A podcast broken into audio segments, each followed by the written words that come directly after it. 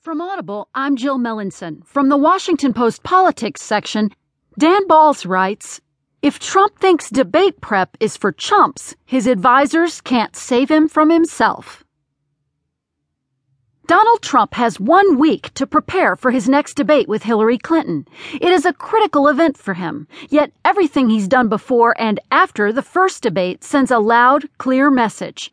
He seems to think debate prep is for chumps.